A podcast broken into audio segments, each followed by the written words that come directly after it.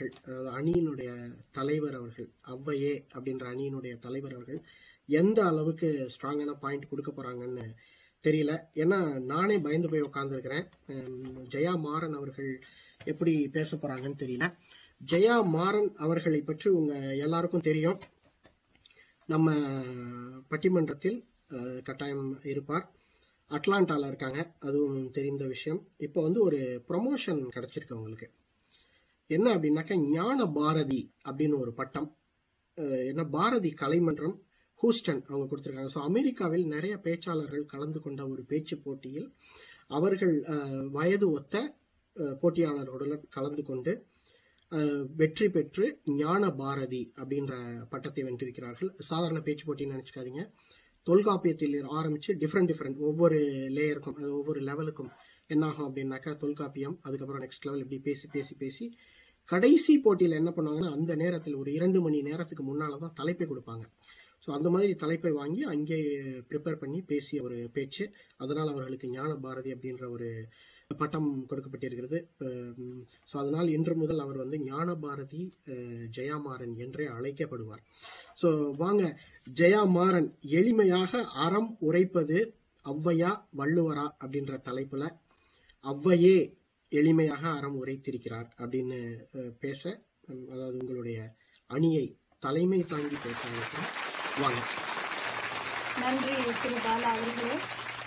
கனித்தமிழ் சொல் உதிர்க்கும் புலமை மிக்காள். காக்கை பாடினி பொன்முடியாருக்கு தமிழில் அவள் அக்காள் நா மணக்கும் தமிழம்மை அறிவம்மை அழகம்மை ஔவையம்மை. என்னும் கலைஞரின் வரிகளில் ஔவையை வாழ்த்தி வணங்குகிறேன். ஜி தமிழ் தொலைக்காட்சி நேயர்களுக்கு வணக்கம். சித்திரை திருநாள் நல்வாழ்த்துகள். இந்த சித்திரை திருநாளில் தமிழ் சார்ந்த ஒரு அருமையான தலைப்பை தந்த நடுவர் உள்ளிட்ட அவைக்கு என்னுடைய பணிவான வணக்கங்கள். எளிமையாக அறம் உரைப்பது அவ்வையே அப்படின்னு தான் நான் இன்னைக்கு பேச போறேன். எனக்கு முன்னாடி விஜி பேசினாங்க. வள்ளுவர் பிள்ளைக்கு குடும்பத்தாருக்கு பதின்ம வயதிற்கு ஏன் இந்த உலகத்துக்கே அறம் சொல்லியிருக்கார் அப்படின்னு சொன்னாங்க. நாங்க மறுக்கவே இல்லை. ஆனா அவர் எளிமையா சொல்லியிருக்காரா அப்படிங்கிறத சொல்லல. பல வகை அறங்கள் சொன்னீர்கள். அவர் எப்படி எளிமையாக சொன்னார் என்பது எங்களுக்கு புரியல. ஒரு வரியில சொல்லிட்டா அது எளிமையா அப்படின்னு கேட்டீங்க. நான் கேக்குறேன் ரெண்டு வரியில சொல்லிட்டா எளிமையா? அறம் செய்ய விரும்புன்னு சொன்னா பிள்ளைக்கு புரியாது. பொய்யாமை பொய்யாமை ஆற்றின் அறம் பிற செய்யாமை செய்யாமை நன்று. அப்படின்னு சொன்னாலும் புரியாது. நீ உள்ளத சொல்லுப்பா உண்மைய சொல்லுப்பான்னு அதுக்கு விளக்கம் சொல்லணும். அது மட்டும் இல்ல அறம் அப்படின்னா என்னன்னு சொல்லணும். ஒவ்வொரு குரலுக்கும் இது என்ன? இது எப்ப சொல்லப்பட்டது? ஏன்? எப்படி? இத்தனை விளக்கங்களும் சொல்லணும். நீங்க அத்தனை விளக்கங்களும் கொடுத்து தான் இன்னைக்கு பேச்சு நீங்க பேசுனீங்க. இவ்வளவு படிக்க வேண்டி இருக்கே இதனாலதான் திருக்குறளை மனப்பாடம் மட்டும் பண்ணிட்டு விட்டுருவோமோ? மேடை பேச்சுகளில் மட்டும் திருக்குறளை பேசிவிட்டு வாழ்க்கையில் விட்டு விடுகிறோமோ என்கிற சந்தேகம் எனக்கு இருக்கிறது. ஒரு செய்தியை எளிமையா சொல்லணும்னா எப்படி சொல்லணும்? நேரடியா அந்த செய்தியை சொல்லிட்டா படிச்சவங்களுக்கு புரியும். நமக்கு தெரிந்த ஒரு பொருளை எடுத்து காட்டி அதாவது ஒரு ஊமையோட சொன்னா படிக்காதவங்களுக்கும் புரியும். ஆனா கதை போல சொன்னால் குழந்தைக்கும் புரியும். அதுதான் எளிமையாக சொல்வது. விளக்கம் கொடுக்க கொடுக்க எவருக்கும் அது புரிய போவதே இல்லை. ஒரு கட்டத்தில் நீங்கள் கேட்பவர்களை தொலைத்து விடுவீர்கள் என்பதுதான் உண்மை. குறுக தரித்த குரல். அதுதான் பிரச்சனை என்று நான் நினைக்கிறேன். இரண்டே வரிகளில் தான் சொல்லிவிட வேண்டும் என்கிற கட்டுப்பாடு வள்ளுவன் ஐயனுக்கு இருந்ததால் ஒன்று நேரடியாக அவர் கருத்தை சொன்னார் இல்லைன்னா அதிகபட்சம் ஒரு ஊமையோடு அவரால் சொல்ல முடிந்தது அவ்வளவுதான். ஆனால் சங்ககால அவ்வையும் தனிப்பாடல் அவ்வையும் கதைகளின் வழியாக எளிமையாக அறம் உரைத்திருக்காங்க அப்படி அவங்க சொன்ன ஒரு நாலு கதை தான் நான் இன்னைக்கு சொல்ல போறேன். ஔவையார் ஒரு தெரு வழியா நடந்து போய்கிட்டு இருந்தாங்க. அப்போ அந்த தெருவில் ஒரு வீட்டு திண்ணையில ஒரு வயசான பாட்டி கவலையா உட்கார்ந்துருந்தாங்க. ஔவையார் அவங்க அவங்க கிட்ட போய் என்ன பொக்கவா கிளவி கவலையா இருக்க? ஔவையாருக்கு எப்பவும் லொள்ளு அப்ப அந்த பாட்டி சொன்னாங்க என் மகனை போர்க்களத்துக்கு அனுப்பியிருக்கேன். மகனை போர்க்களத்துக்கு அனுப்பிட்டு கவலையோட உட்கார்ந்து இருக்கிறது பெருமைப்பட வேண்டாம். அதுதானே தமிழர் மரபு மறுபடி கிண்டல். அப்ப அந்த பாட்டி சொன்னாங்க நான் சொல்றது முழுசா கேளுமா? என் பையன் சின்ன பையனா இருக்கும் போதே புலிக்குட்டியோட விளையாடிய வீரன். இந்த ஊர் அரசன் போர் அறிவிச்சதுக்கு அப்புறம் வெள்ளாட்டு அந்த மாதிரி வீரர்கள் போனாங்க. அதுல என் மகன் ஒருத்தன். ஆனா அந்த அரசன் என்ன செஞ்சான் தெரியுமா? என் மகனை மட்டும் தனியா கூப்பிட்டு அவன் பக்கத்துல உட்கார வச்சுக்கிட்டான். அரசர்களுக்கு கொடுப்பாங்க பாரு சிறப்பான கல்லு. அதை என் மகனுக்கு கொடுத்தான் அவ்வளவு பிடிக்கும் அவருக்கு என் மகனை. இப்ப போர்க்களம் போர் தொடங்கிருச்சு.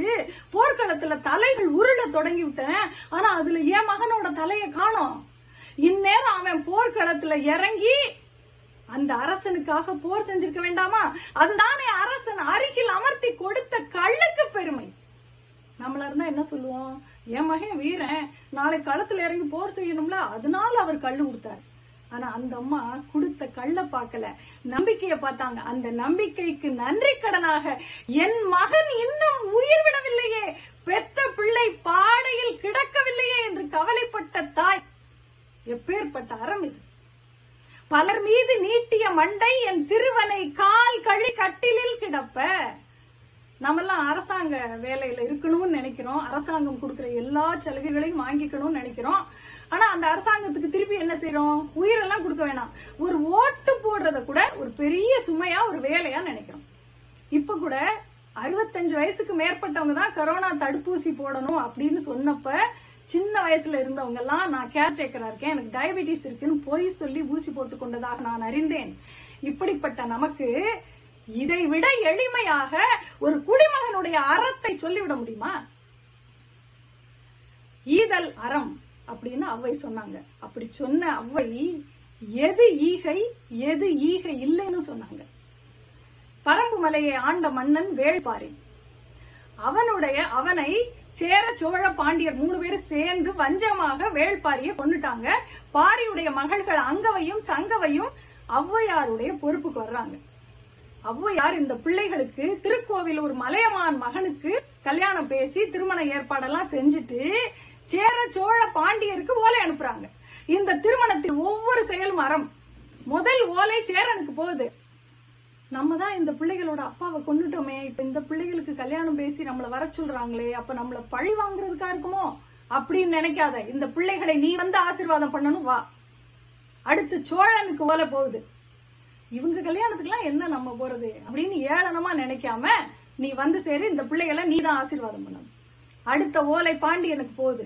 பாரிய கொன்னுட்டோமேன்னு குற்ற உணர்வுல இருக்கிற நீ. இந்த பிள்ளைகளுக்கு வந்து திருமணம் செஞ்சு வை உன் மனது அமைதி அடையும். அது மட்டும் இல்ல பாரியுடைய பரம்பு மலை பாண்டிய நாட்டோட சேர்ந்திருக்கு. அதனால இந்த பிள்ளைகளுக்கு தாய் வீட்டு சீர் நீ தான் கொண்டு வரணும். அவை சொன்னதுக்கு அப்புறம் அப்பீல் எது? மூணு பேர் வந்தாங்க. தடபுடலா கல்யாணம் நடந்தது. பரிசு மலை மாதிரி வந்து குவிந்தது. அப்போ ஔவையாருக்கு ஒரு ஆசை. நானும் ஒரு பரிசு கொடுக்கணும். ஆனா ஔவையார்கிட்ட எதுவுமே இல்லை. சேரங்கிட்ட கேக்குறாங்க எனக்கு ஒரு ஆடும் குட்டியும் தருவியா? அந்த காலத்துல ஒரு ஆட்டையும் குட்டியையும் கொடுத்து பெற்று பெருகி வாழ்க அப்படின்னு மணமக்களை வாழ்த்துவது ஒரு வழக்கம். அப்படி ஔவையார் கேட்ட உடனே சேரன் அஹ், காவலாளிகள்ட்ட அப்படியே கண்ணை காட்டுறான். உடனே ஒரு ஆடும் குட்டியும் வருது. பார்த்தா அது தங்க ஆடு தங்க ஆட்டுக்குட்டி. ஔவையாருக்கு ஒரே ஆச்சரியம். கேக்குறவங்க என்ன கொடுத்தாலும் வாங்கிக்குவாங்கப்பா. ஆனா பாரியை கொன்ற பாவத்தை போக்க அவருடைய மகள்களுக்கு திருமணம் செய்து வைக்கிற பாக்கியத்தை கொடுத்து என்னையும் அறம் செய்ய வைத்தாளே அவை. அவருடைய தகுதிக்கு நான் பரிசு கொடுக்கணும்னு நீ கொடுத்தியே அது ஈகை. இறப்பவர் என் பெரினும் கொள்வர் கொடுப்பவர் தாம் அறிவர் தம் கொடையின் சீர். அப்படின்னு சொன்ன அவ்வை இந்த வள்ளுவன் சுத்தம் மடையனா இருக்காண்டா அப்படின்னாங்க. வள்ளுவன்னா திருவள்ளுவர் இல்ல திருவள்ளுவர் இல்ல திருவள்ளுவர் இல்ல. யாரும் தப்பா நினைச்சுக்காதீங்க. நாஞ்சில் நாட்டை ஆண்ட மன்னனுடைய பெயர் வள்ளுவன். அவன் ஒரு பெரிய வள்ளல். அவன்கிட்ட பாட்டு பாடுறவங்க மூணு பேர் விரலியர்னு சொல்லுவாங்க. அவங்க போய் எங்க வீட்டுக்கு பின்னாடி கீரை முளைச்சிச்சு. அதை எடுத்து நாங்க சமைக்கிறோம். அதோட போடுறதுக்கு எங்களுக்கு கொஞ்சம் அரிசி வேணும். தருவீங்களா? அப்படின்னு கேட்டாங்க. உடனே இந்த வள்ளுவன் தன்னுடைய கொடையை இந்த உலகம் புகழ வேண்டும் அப்படின்னு சொல்லிட்டு அவங்களுக்கு ஒரு யானைய பரிசா கொடுத்தாரு. அடுத்த வேளை சாப்பாட்டுக்கே அந்த பிள்ளைகளுக்கு வ- வழி இல்லை. யானையை கட்டி தீனி போட முடியுமா? யோசிச்சிருக்க வேண்டாமா? அவ்வைக்கு சேரன் தங்க ஆடு தந்தது சரி. ஏன்னா பாரியுடைய மகள்கள் ஆட்டை வச்சு பிழைக்க வேண்டிய அவசியம் இல்லை. அவங்க மன்னனுடைய மருமகள்கள் ஆயிட்டாங்க. ஆனா அரிசி சாப்பாட்டுக்கு அரிசி கேட்டு வந்தவங்களுக்கு யானையை கொடுத்தது தவறு. பெருங்களிறு நல்கியோனே அன்னதோர் தேற்றா ஈகையும் உளது கொல். தகுதி அறிந்து கொடுப்பது ஈகை தேவை என்னன்னே அறியாமல் கொடுப்பது தேற்றா ஈகை அப்படின்னு சொல்லி ஆன்லைன்ல டொனேட் பண்ணி பழகி போன நமக்கு ஈகையிலும் இருக்கும் இந்த நுட்பமான வேறுபாட்டை இவ்வளவு எளிமையாக விளக்க அவ்வையால் தான் முடியும். நடுவர் அவர்களே அதியமானுக்காக அவ்வை தொண்டைமானிடம் தூது போனாங்க. போய் அவனுடைய போர்க்கருவிகள் எல்லாம் பார்த்து இப்படி பல பல பலன்னு வச்சிருக்கேப்பா மழையெல்லாம் போட்டு. எங்க அதிகமானு தான் இருக்கான் பாரு. போர்க்கருவி எல்லாம் மழுங்கி போய் உடஞ்சு போய் கொல்லம்பற்றையில கிடக்குது. அப்படின்னு அவன் எவ்வளவோ பெரிய வீரன் அப்படிங்கிறத அவனை இகழ்வது போல புகழ்ந்து சொன்னார். இது நம்ம எல்லாருக்குமே தெரியும். இந்த இடத்துல அவ இன்னொரு விஷயத்தையும் சொன்னாங்க. எங்க அதிகமான இருக்கானே அவங்கிட்ட நிறைய செல்வம் இருக்கிறப்பெல்லாம் அள்ளி அள்ளி கொடுத்துருவான் மத்தவங்களுக்கு. அவங்கிட்ட செல்வமே இல்லைன்னு வைவேன். அவன் தட்டுல இருக்கல சாப்பாட்டுல பாதியை கொடுப்பான். உண்டாயின் பதம் கொடுத்து இல்லாயின் உடன் உண்ணும் இல்லோர் ஒக்கல் தலைவன். இதையே இப்ப சொல்லணும்? தன்னுடைய எதிரி அதிகமானின் தூது அவ்வை. அதனால தொண்டைமான் அவ்வையார் சொல்ற ஒவ்வொரு சொல்லையும் கூர்ந்து கவனிச்சு கேட்டுக்கிட்டு இருக்கான். இந்த நேரத்துல அதிகமான் சிறந்த வீரன் மட்டும் சொன்னா போதுமா? அவன் இல்லாதவர்களின் தலைவன் அறநெறி தவறாதவன். அப்படின்னா அவன் செய்த ஒவ்வொரு போரும் அறநெறி தவறாத போர். அதிலும் இத்தனை வெற்றிகள். நீ ஒன்னும் அவன் சும்மா வெற்றி பெற்றான்னு நினைச்சுக்காதடா. அப்படிங்கறதையும் அந்த இடத்துல ஒரு தூது சொல்லணுமா இல்லையா? அதைத்தான் சொன்னாங்க. இப்படி சொல்ல வேண்டிய இடத்தில் சொல்ல வேண்டிய செய்தியை சொல்ல வேண்டிய ஆளிடம் அவருடைய கேட்கும் திறனறிந்து சொல்லும் சொல் வன்மையை விட சிறந்த அறமும் பொருளும் இல்லை அப்படின்னு நானா சொல்லியிருக்க போறேன். திறனறிந்து சொல்லுக சொல்லை அரணும் பொருளும் அதனினூங்கு இல் என்னும் வள்ளுவரின் குரலையே ஔவையின் இந்த வாழ்க்கை அனுபவம் தானே எளிமையாக விளக்குகிறது. நடுவர் அவர்களே நான் இப்படி சொல்லி முடிக்கிறேன். ஔவையும் வள்ளுவனும் அம்மையப்பன் எப்படி வாழ வேண்டும் என்று சொல்கிறார் அறிவுரைகளை அள்ளி வழங்குகிறார். நான் மறுக்கல. ஆனா அம்மா வாழ்ந்து காட்டுகிறார் வாழ்க்கையை காட்டுகிறார்.